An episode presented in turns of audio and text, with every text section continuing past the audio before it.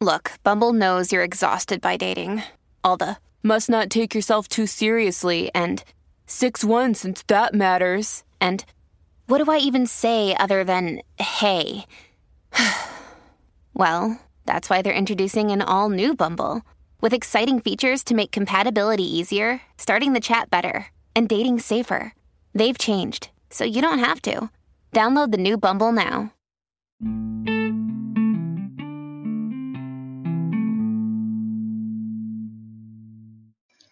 Hello, and welcome to NARC, Narcissistic Abuse Recovery Collaborators, home to NARC Troopers.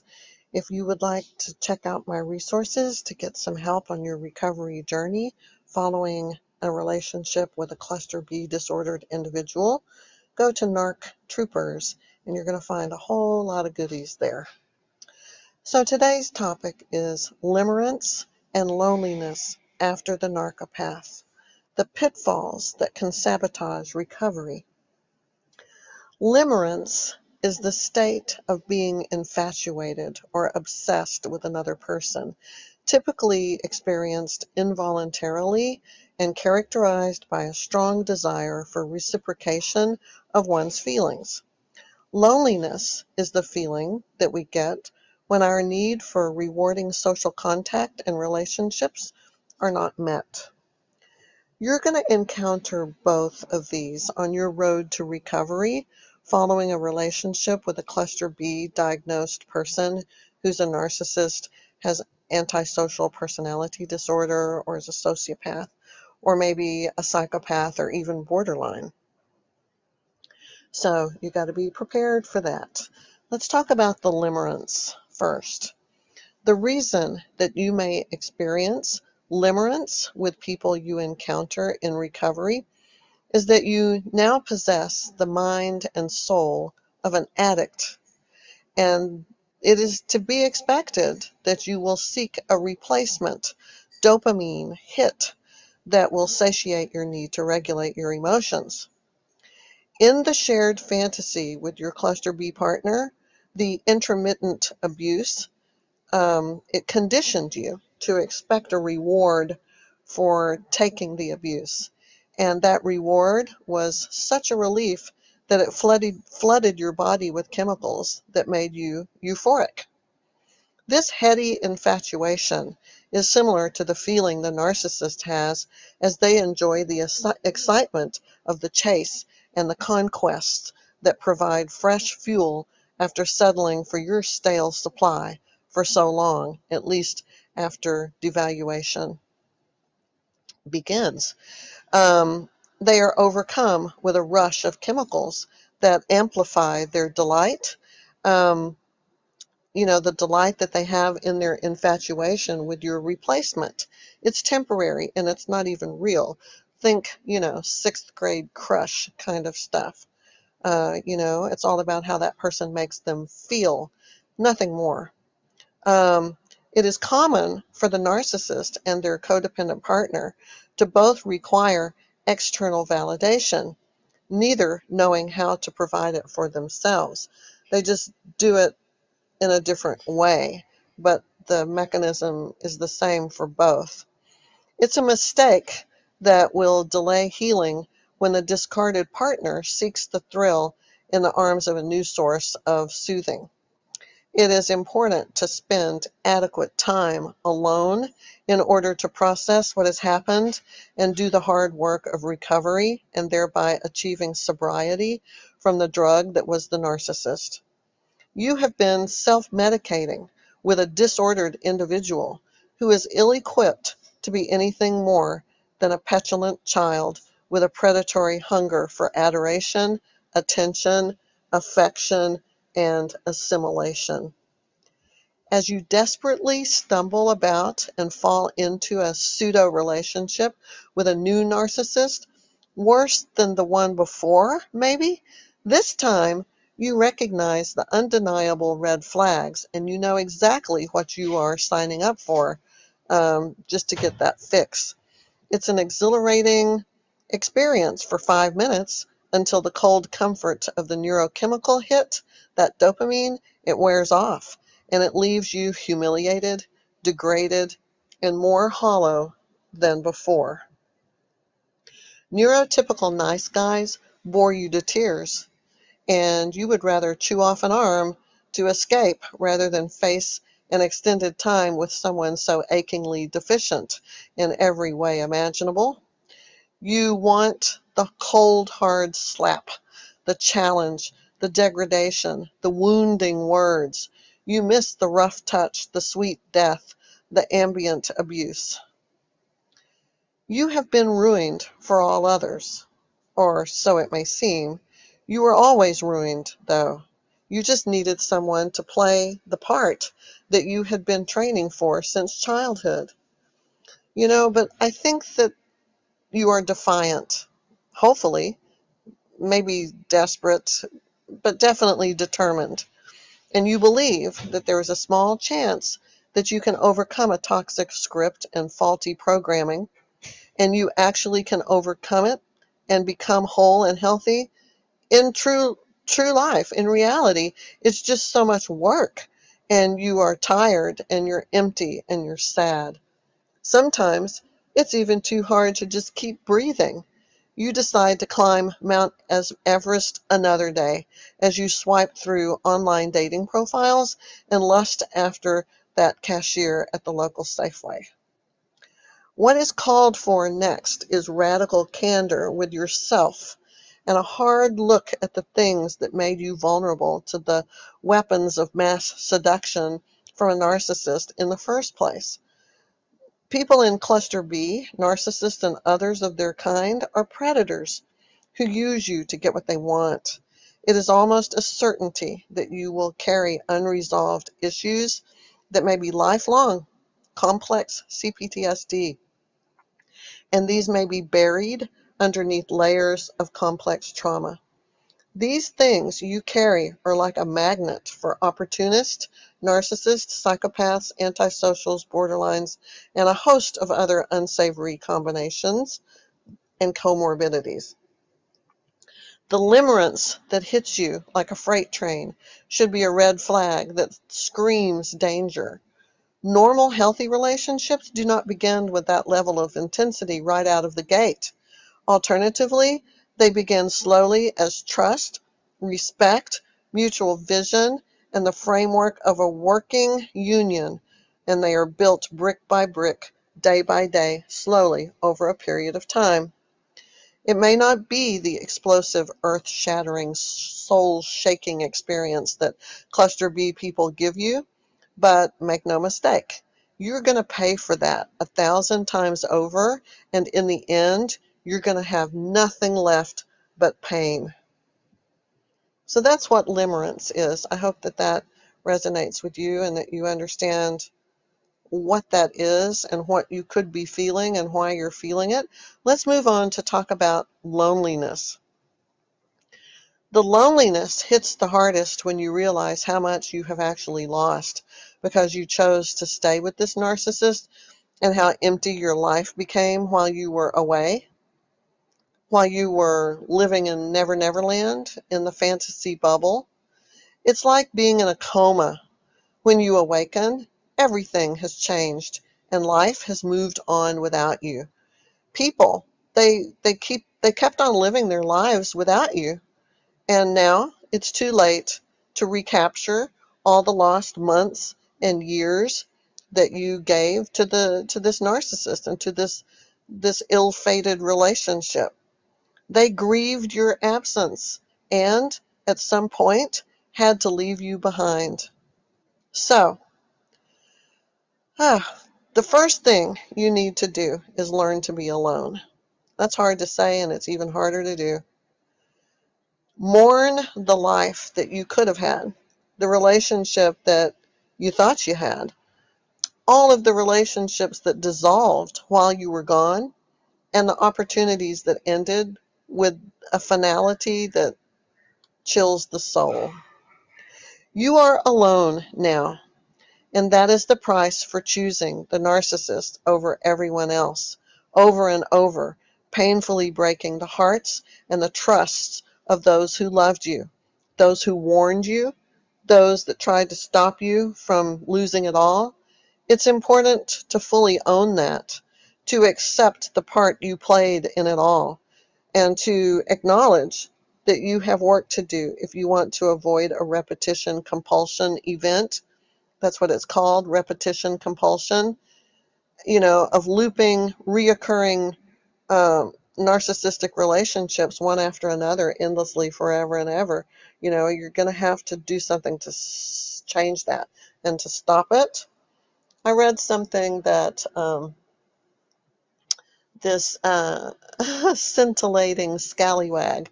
That's, you know, I like to name people with nicknames. He's a scintillating scallywag on Quora.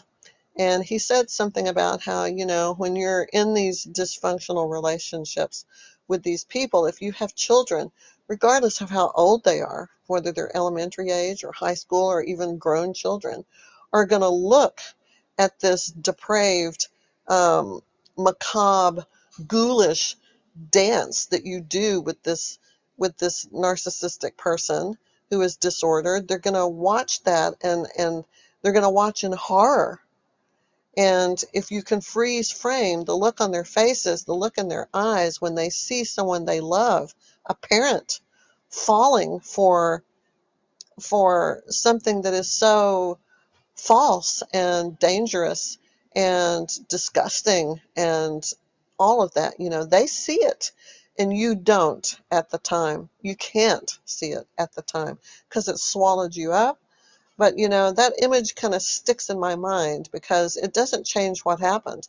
They witnessed it in horror, what you and your narcissist did together, that horrible, fateful dance of destruction they witnessed all of that. They knew that this person was not okay, was not safe, and was um, just, you know, tearing everybody to, to confetti. And and they they try to warn you, but you can't listen. You you can't hear it. It's it's not even something you're capable of. I think. Um, so make no mistake. Um, arrogance and your own narcissistic traits are not not the same as as loving yourself because I don't think that's something a lot of people who spend spend long relationships with narcissists have been able to do in their lives is truly have a relationship with themselves so that they are feeling like they're happy and whole and healthy and enough without that narcissist. If you think about pre relationship, the, the time before you met that narcissist, I'm going to guess that there was always a need for some kind of external validation. There was always sort of a emptiness or hunger or something inside you that, that needed to be validated, like you needed to be parented, you needed to be loved, you needed things that you never received. And um, these these predators will will step in and and do that for you, but the price and what they extract from you and the damage they do to all of your relationships with your family, your children, and your friends, it, it in the end, when you look back on it, um, you know, it's just you don't believe that you, you did the things you did and that you stood by this person the way that you did. You don't understand why you didn't leave. And that's a complicated subject that there's other videos and other podcasts that that I have talked about this. Um, but you know, you you have, you know, you were arrogant to think that you could have it all. The narcissist and your children and your family and your friends. You couldn't. You had to choose at some point.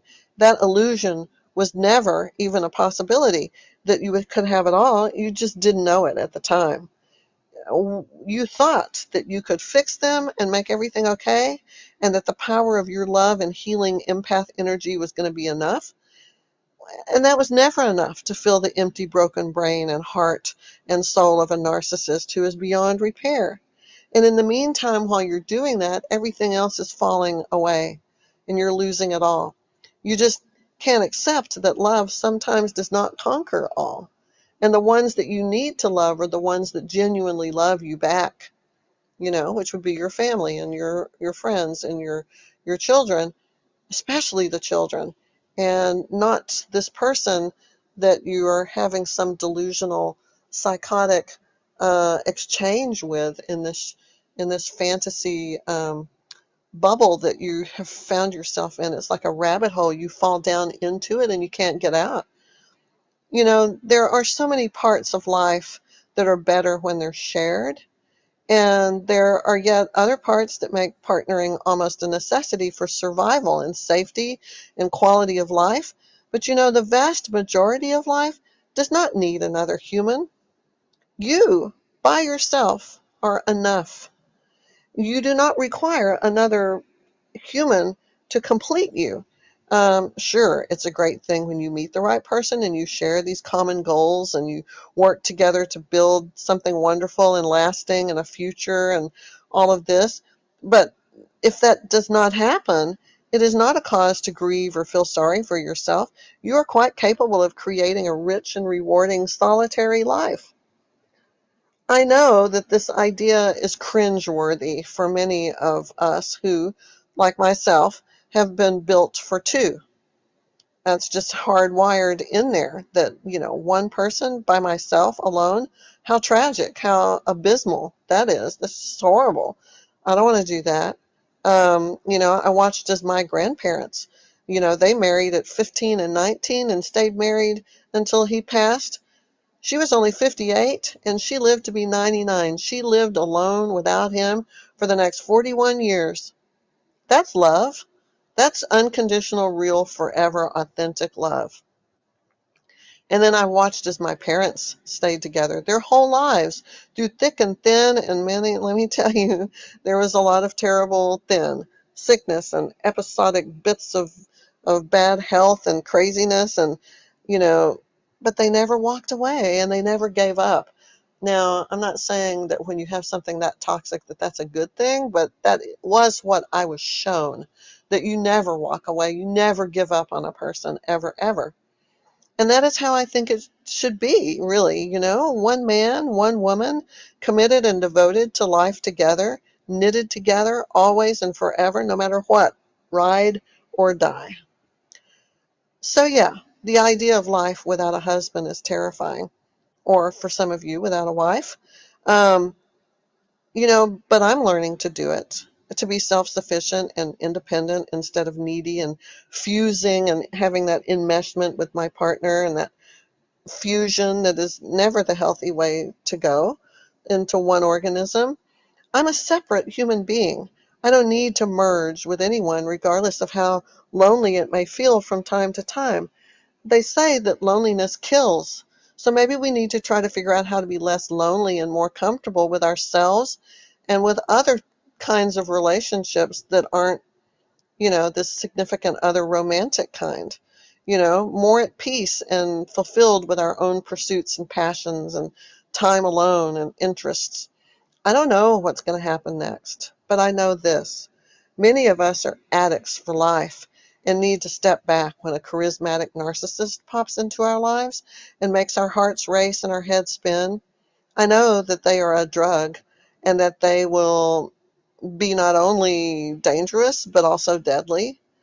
I know I want real, authentic love at least once before I die, and that partnering with someone who genuinely is headed in my direction and enjoys my company along the way would be awesome. I know that I should not be afraid of being alone. It is better than being humiliated and betrayed, than smeared and hated for no reason. That narcissistic progression is a cluster, you know what, of madness that will cause you to lose yourself and and everyone else that matters. So just look away. Avert your eyes. Put one foot in front of the other and just walk away. A trip to Fantasy Island may seem to be everything that you ever wanted, but in the end, it is death, it is destruction, and it will bring despair. You have to walk away from the limerence and fill your loneliness with the people and the things that truly matter. At the end of your life, that way you will have fewer regrets and much less suffering. Okay, folks, that's it. Thanks for listening. Quick 20 minute podcast today. Um, be sure and check out Narc Troopers and I'll be back with a new episode soon. Much love. Thank you.